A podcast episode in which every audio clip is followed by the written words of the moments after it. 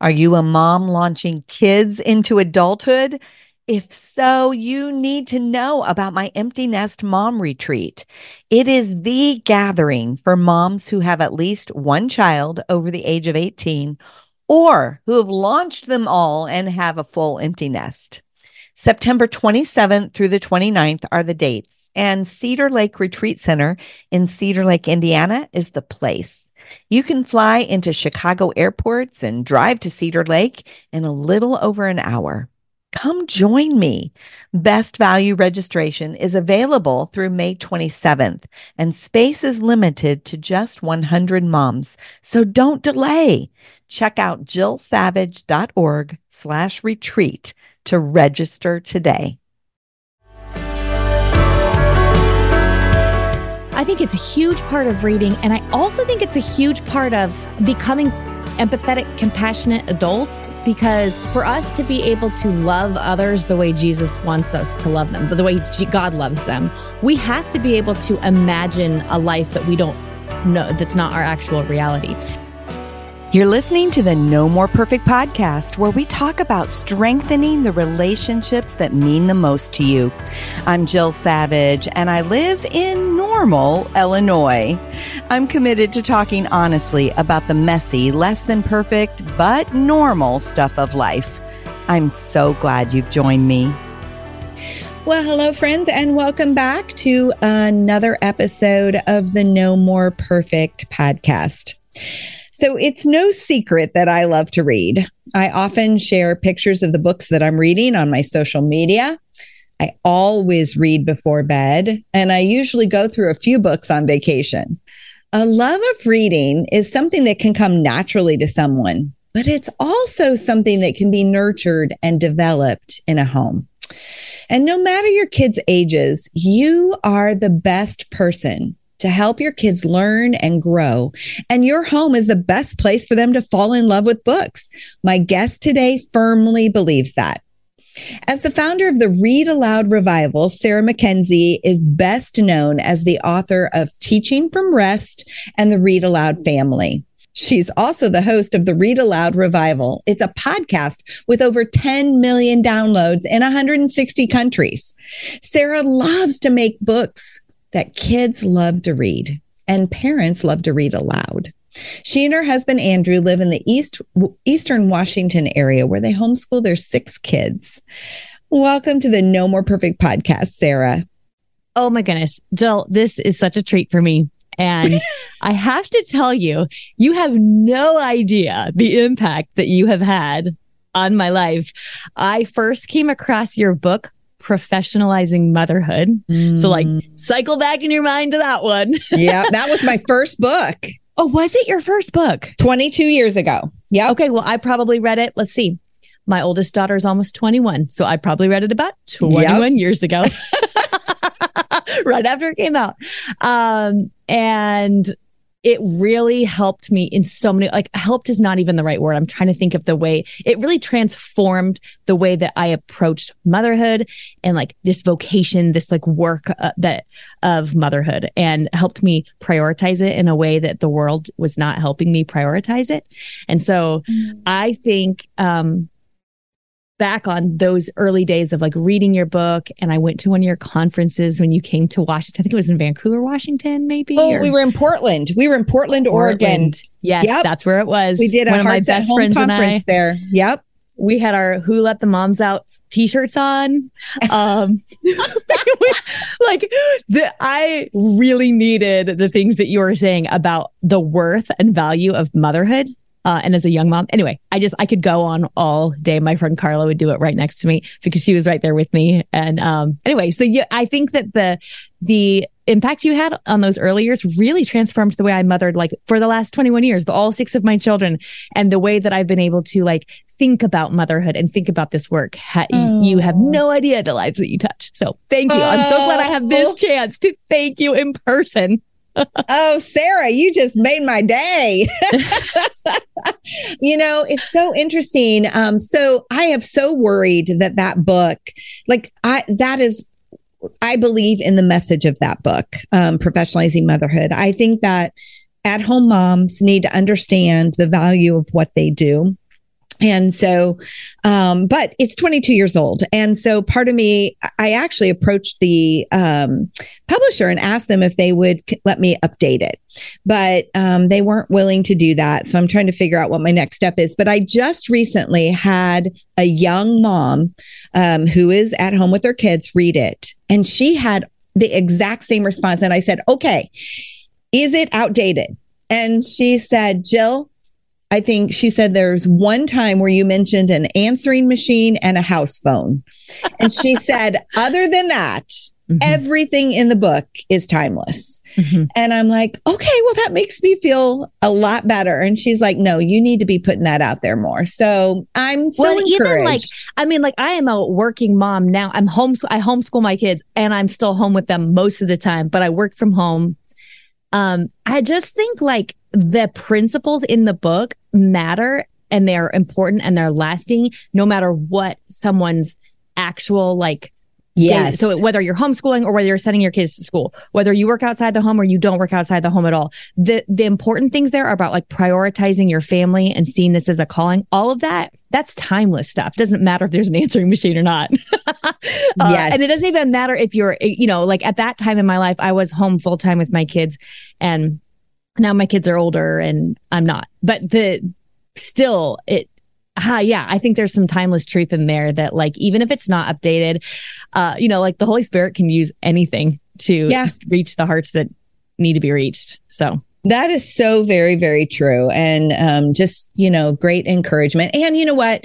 Um, I'm a firm believer, even if you are working outside the home, you're still a woman in the profession of motherhood. That's like you said, exactly. you have yeah. to have that mindset. So you have two professions, the one that you get paid for and the one that you don't. Yep. But it's that mindset of changing it and thinking about it as a profession that raises it in our head and our heart, right? And yes, so, absolutely, yeah, I agree. Um, so, thanks for your words of encouragement to me today. Oh, yes, uh, anytime. I mean, I'm telling you, like all morning, I'm like, I can't, I get to thank Jill Savage today. It's a good day. Oh, that's so neat, so neat. So, Sarah, tell you know, you really have a passion for helping families prioritize reading. What led to that? Tell us a little of your story that has opened your eyes to the impact of reading, why it's important, how to make it happy, happen within the family environment. Tell us more about that. So as a child, I loved reading and I read lots and lots and lots, like lots of kids, bookwormish kind of kids do. And then as I got older and then became a wife and a mother, uh, I sort of lost a lot of that joy. I think just because, you know, you have a lot on your plate. I was learning how right. to be a homemaker and I learning how to cook dinner and keep up with the laundry and, and do it all on like four hours of broken sleep. So you like reading, obviously it's legit that it, you know, slips off our radar. And then as I was started reading with my own kids, I remembered, you know, like I'd see the cover of like Beezus and Ramona or a picture book that I loved as a kid. And mm-hmm. I would think, oh my goodness, I, you know, it, it kind of rekindled this love. So I was reading aloud with my kids some. I had three at the time. Um, I'm listening to uh, a friend of mine went to a homeschool conference. We were just brand new to homeschooling. And she sent me an audio recording from one of the sessions she heard. And it was Andrew Pudowa from the Institute for Excellence in Writing. And he gave a talk called Nurturing Competent Communicators.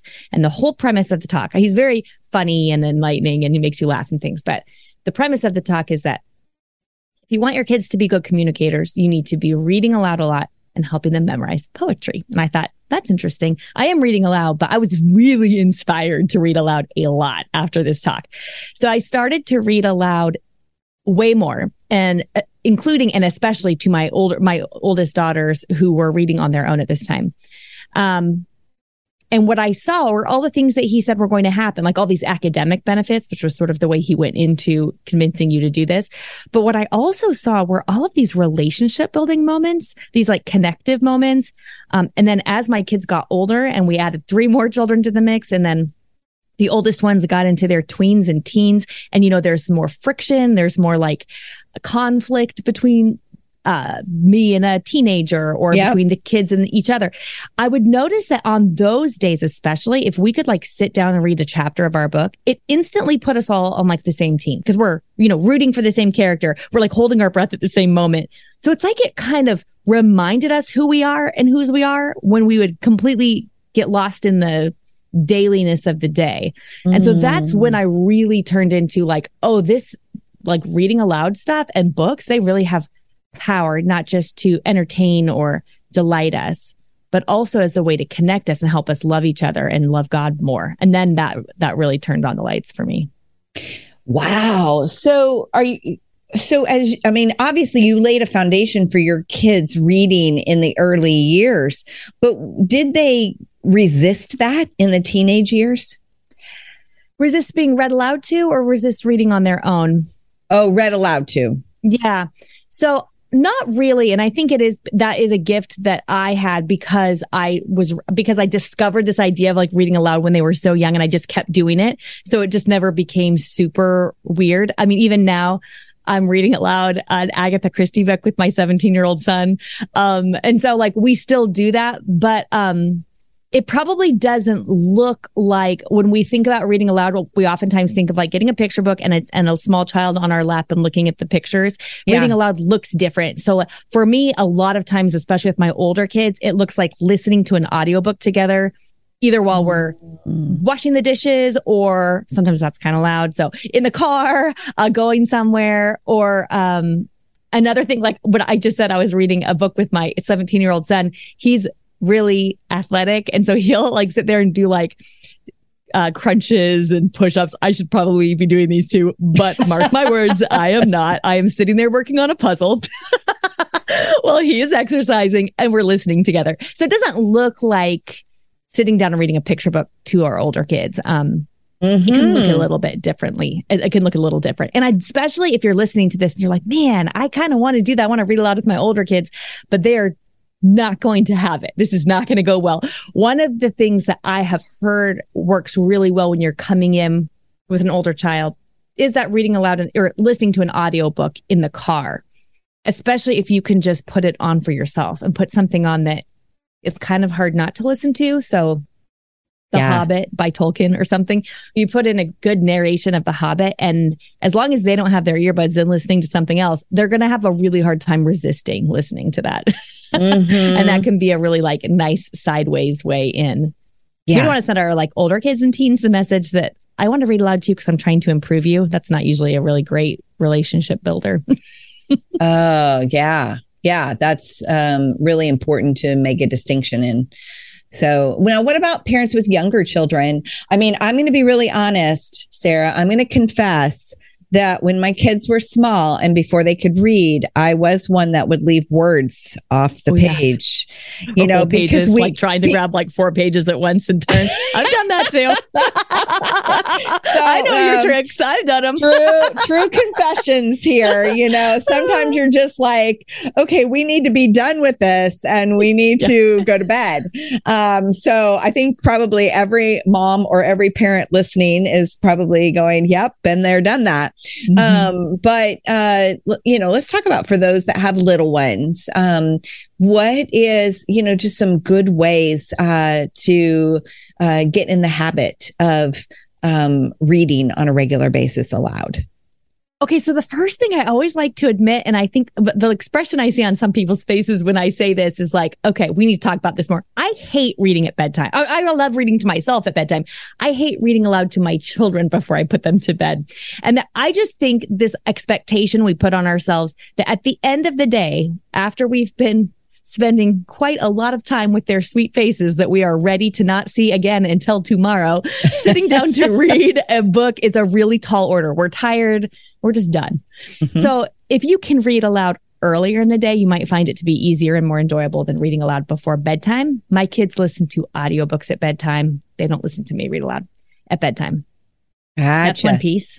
Okay. Another one is, I think sometimes we put a lot of pressure on ourselves to like always be finding something new when really, especially with those young kids, what they want is the same book read over and over oh, again. Oh, they do. Yes, they yep. do.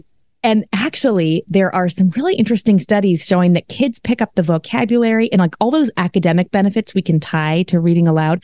They pick them up faster and easier with repeat reads of the same book than they do with a new one. So if you read the same book, you know, if you love The Seven Silly Eaters, is one of my favorite picture books. If you read The Seven Silly Eaters with your kids and they and you read it five times, that's going to do more for them than if you chose five completely different books. So if you have like a couple of books that they really love and that you don't completely hate reading, sticking with those is a a good way to go. One of my favorite recommendations for younger kids are the fairy tales and folk tales that are written or they're illustrated by Paul Galdone.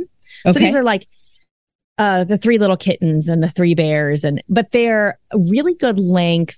I don't know. They're just the best.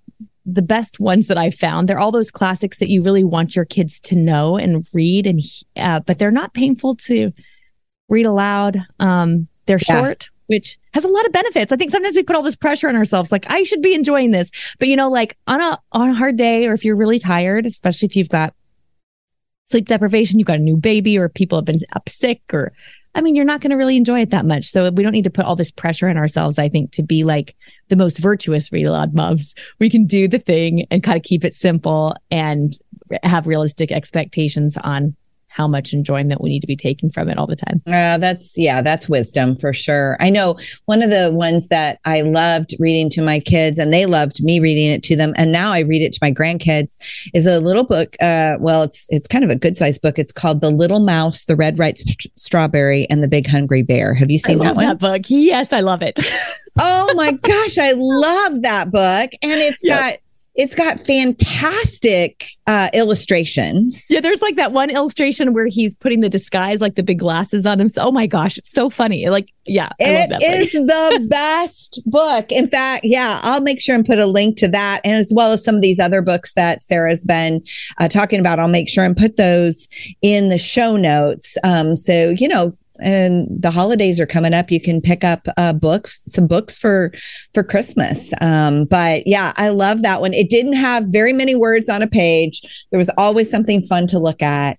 Um, so important. But let's go back for a moment to something you said. You said, my kids listen to books going to bed. Yeah. So talk to me about what that might look like, even from a technology perspective. Yes. So okay. What are they listening to it on? Are there phones outside of their bedroom? So, um, you know, that those kind of things.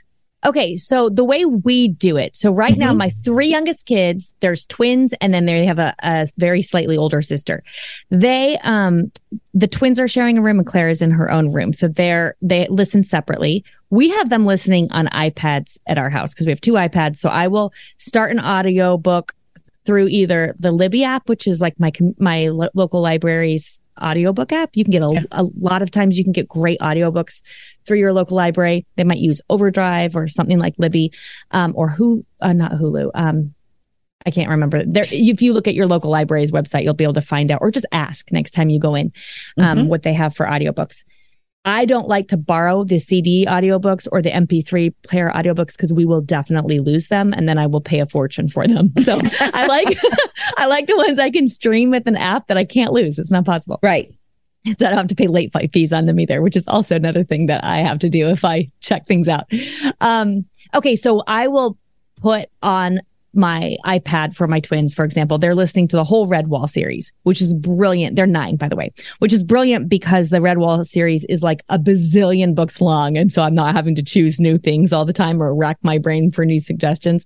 Mm-hmm. Um, and I can put it on the, uh, we get those on Audible, and I could put the Audible app on the iPad and then lock, use a guide. It's called guided access. Like if you Google this, you can find mm-hmm. it, but it like locks your child in that app. So my kids can't sneak out of bed then and play Minecraft. Not that my angelic children would ever do such a thing, but I'm preventing such thing from happening. I love it. um, that's usually the way that we do it. However, if you don't have iPads, um, or if you need a different solution, there's a couple of other options. You can get like a little speaker. It doesn't have to be a smart, smart speaker. If you're like me and you're kind of freaked out by the whole Alexa Siri thing, mm-hmm. you could just get like a smart speaker or, um, or not a smart speaker, a, a speaker that hooks up to your phone. Okay. We have like one that's like a C D player that has a Bluetooth, um, mm-hmm. option. So I can actually play an audiobook from my phone, but it can be on the speaker that's in the kids' bedrooms. Gotcha. So, and then I just put it on with a sleep timer. So if I start my audiobook either in my Libby, my library app, or in Audible or in Libro F M, those are just a few different um, audiobook options. Uh, the, all of those three have something called a sleep timer. So I can set a sleep timer for thirty minutes, and basically the audiobook will play. And then at thirty minutes, it automatically goes off. And that's how we do it at our house. Okay. Thank you for the very practical suggestions of making that work. I love that. And I think that those um, will be very helpful for those that are listening that maybe aren't in that habit, um, mm-hmm. but would like to be and don't even know the logistics of making that happen. Oh, and you know, let me just, while we're here and we're talking about audiobooks, and especially with younger kids, um, when you're looking at the library or you're looking on Audible, there is this series called Rabbit Ears Productions. And there are these audiobooks that are, um, they're like retellings of like The Emperor's New Clothes or The Tortoise and the Hare, like a lot of those classics. They're done really well with music and some sound design. Um, some of them are narrated or written by Eric McTaxis and some other really great people. So anyway, they are like short, twenty to thirty minutes. And mm-hmm. those are some go-to favorites of mine. And they're usually, a, you don't have to have like a an Audible subscription. You can just go to Amazon, for example, and like buy the um Audible version of, let's say, uh, The Emperor's New Clothes for like a dollar or two. I can't remember what it is. And then you have it and you can play it in your Audible app. So that's another really good option, especially if you've got younger kids or if you're just like, I don't really know. Some audiobooks are really painful to listen to. So you, you know, trying to figure out like, okay, we've got like this small pile of audiobooks that the kids can listen to again and again is good. Adventures in Odyssey are another great thing. They can listen to it at um, mm-hmm. bedtime. Yeah. Yeah, absolutely. Yeah. And it really, when, when kids read, you know, I think that one of the things that we're missing is imagination. Mm. And because when they're uh, always doing video games or, and I'm not anti those things, I think they have some real value at times. Um, but uh, when they are not using their ability to imagine something, that's that's the thing. Like I remember our kids used to listen to, we used to listen to Adventures in Odyssey, especially if we were like on vacation or on a road trip or something like that. And it was just imagining what was going on, you know, yeah. in, in your head. Don't you think that's a big part of reading? I think it's a huge part of reading. And I also think it's a huge part of like becoming empathetic, compassionate adults, because mm. that's what it requires for us to be able to love others the way Jesus wants us to love them, the way G- God loves them. We have to be able to imagine a life that we don't know, that's not our actual reality. That kind of reminds me of um, when we're reading a book or listening to a story, mm-hmm. we're always walking a mile in someone else's shoes, because that's what a story is. You take a, a there's a character who has to overcome some obstacles to get mm-hmm. what they either want or need. And this happens again and again and again, whether it's the story of David and Goliath in the Bible or whether it's the tortoise and the hare. Not that those are equal. Uh, not, let me be clear. But, but yeah. all stories have that same premise of we have a character who wants something and has to overcome obstacles to get it. And so a couple things happen when we read these stories or we hear them. One is that we have to put ourselves in the shoes of the tortoise and the hare or of David or Goliath mm-hmm. Mm-hmm. Um, and experience life from someone else's point of view or see it from their eyes. And that, I think, habit of doing that over and over and over again mm-hmm. makes it easier for us to love the people God puts in our paths all throughout our lives. So because mm-hmm. it helps us, again, walk in the a mile in the shoes of someone else. But it also does something else um, in that it helps us. We get to bear witness then to somebody overcoming obstacles and facing adversity and hardship yes. again and again and again. So it not only does it build empathy and compassion, it also builds like fortitude and like stick-to-itiveness. or mm-hmm. at least it lets us bear witness to that enough that we know it's it's yes. possible. Like As, like creates this aspirational um, vision. So both of those things then play into this imagination that I think is really crucial, not just like because we want our kids to be creative and imaginative, and we do, but also because we want them to live with the kind of resilient faith and um, tenacity that they need to in this world. And that it requires an, a holy imagination. So it's sort of like this holy imagination that we offer our kids, even with a story like The Tortoise and the Hare, that's not religious, but it helps us, you know, it, we like, we get to witness virtue and what happens mm-hmm. when you, you aren't virtuous, which we all are at times. So we get to, anyway. Yeah. Yeah. yeah. No, that's good. And, you know, uh, recently my husband and I were kind of talking about um, just our faith journey. And, um, you know, I was raised in a Christian home. He was not. Yeah. And, um, and uh, I have, I have rarely had trouble um, believing that God can do anything. Like, okay. I yes. just have...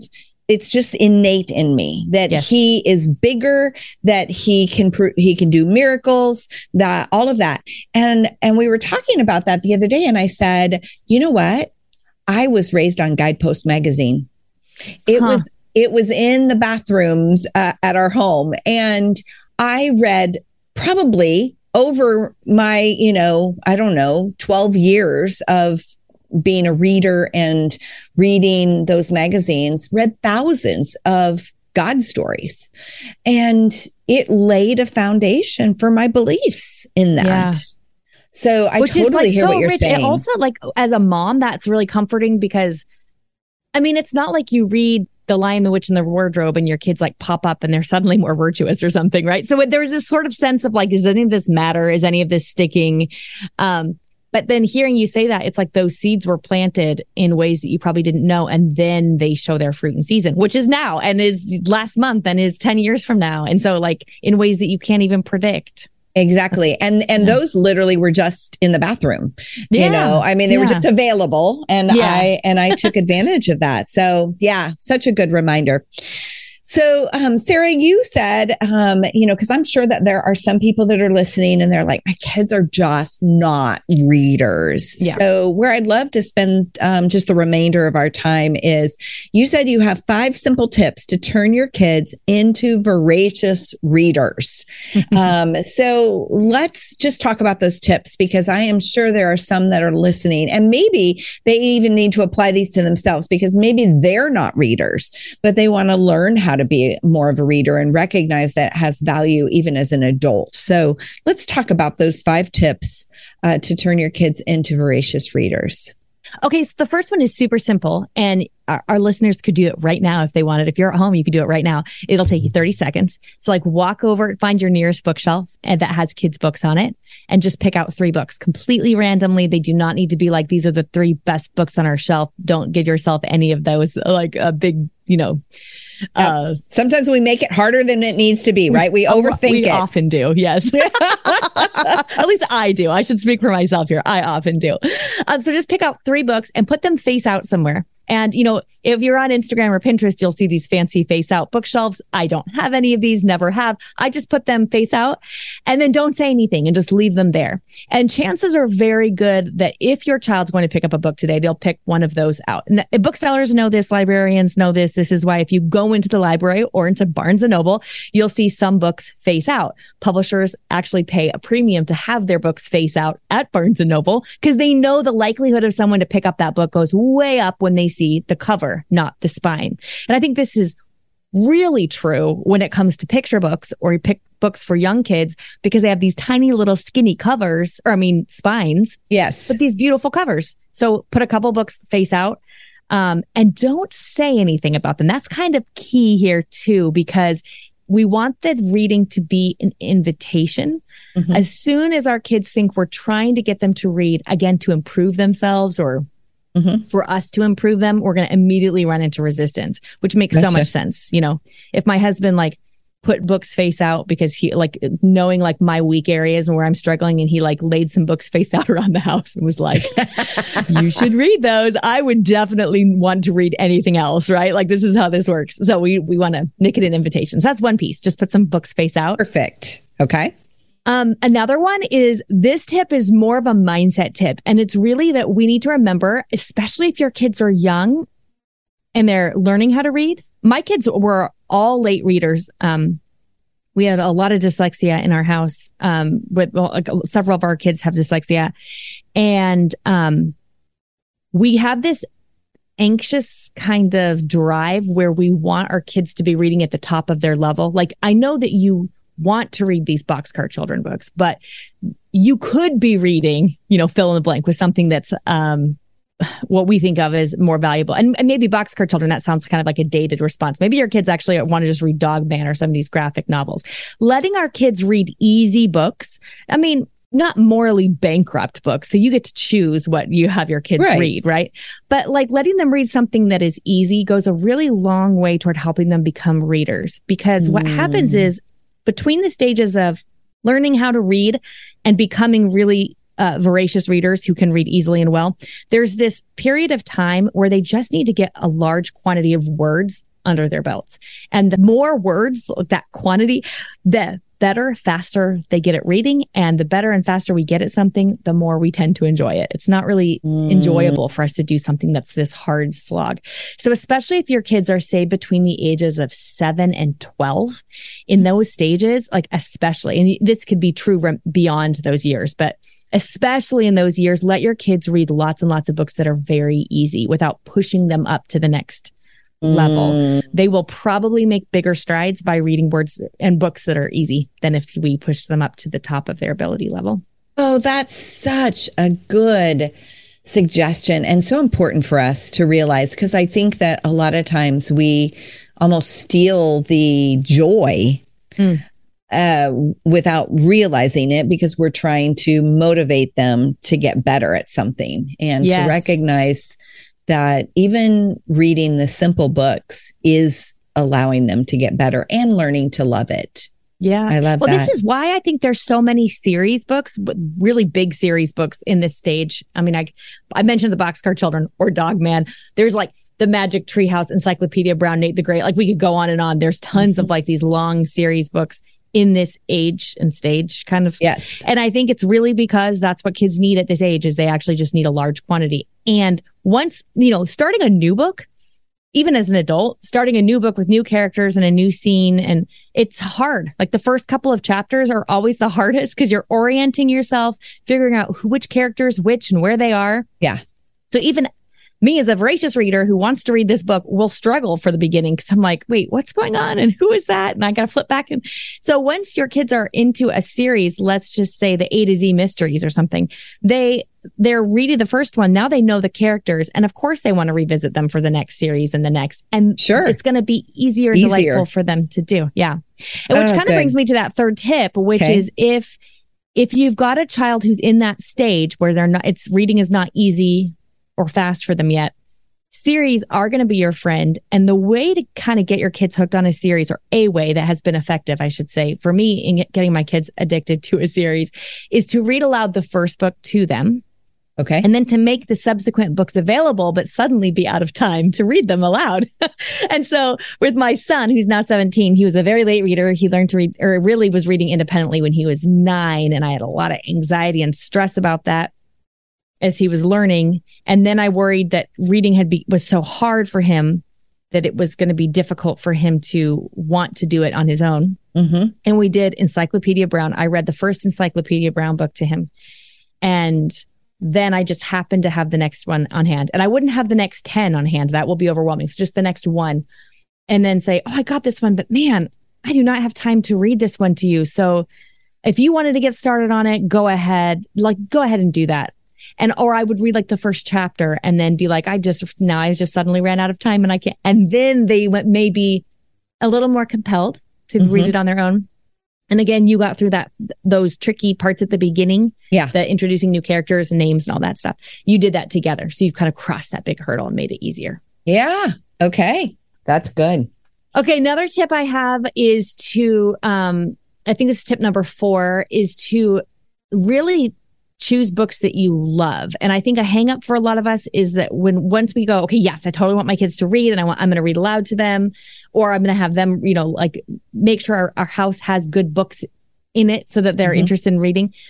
And then we immediately, going back to this idea of making things harder than they must be, uh, we immediately go, okay, what are the best books they should be reading? mm-hmm. which is a completely different question. And so if reading is not yet a habit, finding books that people enjoy reading, even if they aren't the very best of the best yet, mm-hmm. um, can be a nice little stepping stone. So think back to your own childhood. Was it like Matilda? Was it the Boxcar Children? Like, what was that? Read one of those aloud to your kids instead of feeling like, well, all kids should read fill in the blank. And so Wind in the Willows or whatever your mm-hmm. thing is, um, which is a super boring book, everybody. I'm just saying, like, it's okay if you think that some classics are boring. Um, you're allowed to, you're allowed to have those thoughts. Um, I think that about that particular book. Um, anyway, so then you just pick books that really you enjoy, because your kids can sense your own enjoyment or your own lack of enjoyment um, mm-hmm. when you're reading aloud to them or when you're reading on your own. Like, like they, it's, you can't really hide it. So you can, I remember reading um, Little Britches, which I know a lot of people just absolutely love that book. And I completely understand why they love it. It was just not my favorite to read aloud. Mm-hmm. And I would like... make excuses for other things I needed to do. I mean, I didn't have to make excuses. I had a lot of laundry and dishes to do. So there was always something to do, you know, instead mm-hmm. of reading aloud. I think uh, my own exuberance when I was reading aloud was lacking because I just mm-hmm. wasn't into it. And so I think your kids can really, really they can pick tell up that. on that. Mm-hmm. Yeah. Yeah. Okay. And then the last thing I would say, and this is kind of, this one feels less simple, but hear me out. The last thing is that is to model your own reading life. And this could be really difficult if you have a lot on your plate, if you've got a lot of little kids, if you, you're out of the reading habit. I mean, our mm-hmm. brains have been rewired by media. We know this. And so our attention spans aren't what they used to be. And it's a little difficult for some of us to focus on like a long form story. Our brains are not in the habit of doing that anymore. The way that we read text on a screen is different than the way we read text on the page. And so if we're out of practice of reading text on a page, it takes a little bit of remembering how to like what we're doing here. Mm-hmm. But I think even if your kids just see you reading for five or ten minutes every few days, it does not need to be like, my mom's always on the couch reading, or it happens every single day, or it's the first thing she sees me do, or anything like that. Just every once in a while, if they see you reading a book that you're just reading for the joy of it, mm-hmm. it sends a very different message than you should read, child, because reading is really wonderful while we're never modeling it ourselves. And then they can mm. see kind of right through that. Yeah. So that's, that's very important, because with children, more is caught than taught. That's and good. Yes. So what you're talking about there is that they will see that, and uh, it sends an, un, it sends a message yeah. that, um, that it is valuable. So that's yeah. good. Good. Yeah. Oh, Sarah, this has been a delightful conversation. Yeah. I love your energy. I love your your wisdom. And um, I'm excited uh, to look up some of these series books and such, even for my own grandchildren who oh, yes. um, are all learning. They range from uh, two to twelve. So, okay. Um, Yeah. So I'm going to be like going back through and writing these down and making sure that uh, we take a look for some of those as well. Awesome.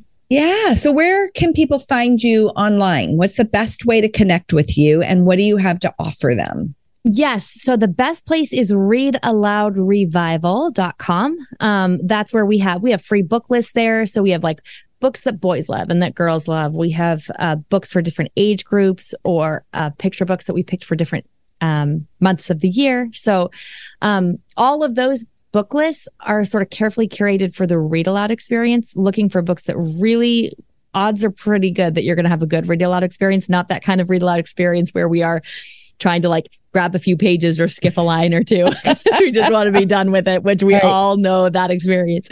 Um, So that's the best place to get those free book lists. And then also there, we have a pod, the podcast, where wherever you're listening to this podcast, you can find Read Aloud Revival. Those are probably the two best places, okay. places to go. Yes. Wonderful. Thank you. Would you take a few minutes here and just um, pray for our listeners? And I'd love to. Okay. Thank you. Dear Lord Jesus, thank you so much for this time together today. Thank you that every single one of us here, you knew we'd be here, and you know the struggles and the thoughts on our minds, and you have a plan for us. Thank you. Thank you. Thank you.